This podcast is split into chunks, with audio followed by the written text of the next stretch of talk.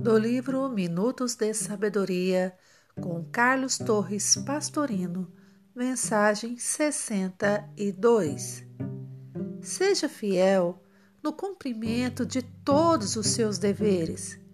Execute com capricho e amor todas as tarefas que recebe, embora pareçam insignificantes.